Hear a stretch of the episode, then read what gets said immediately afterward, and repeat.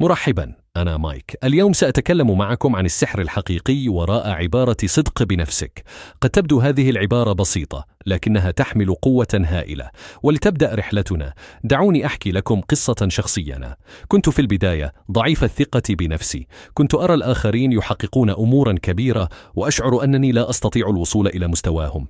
لكن كل شيء تغير حينما قررت أن أصدق بنفسي. الثقة بالنفس ليست مجرد شعور داخلي بل هي قوة تدفعنا للأمام تجعلنا نخوض التحديات ونواجه الصعاب.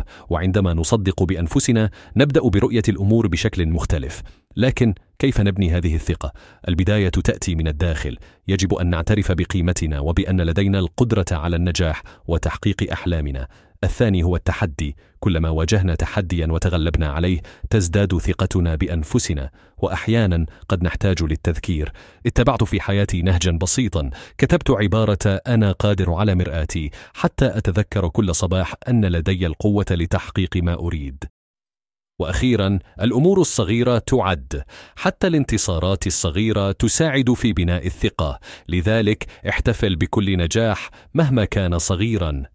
باختتام هذه الحلقة أود أن أشدد على أهمية الاعتقاد بأنك قادر وأنك تستحق النجاح. فالثقة بالنفس هي المفتاح لتحقيق أحلامك. وقبل أن أنهي حلقة اليوم أنا مايك وقد أنشأت هذا البودكاست مجانا باستخدام أدوات الذكاء الصنعي. تعلم كيف فعلت ذلك على mrc نقطة fm/x أراكم غدا.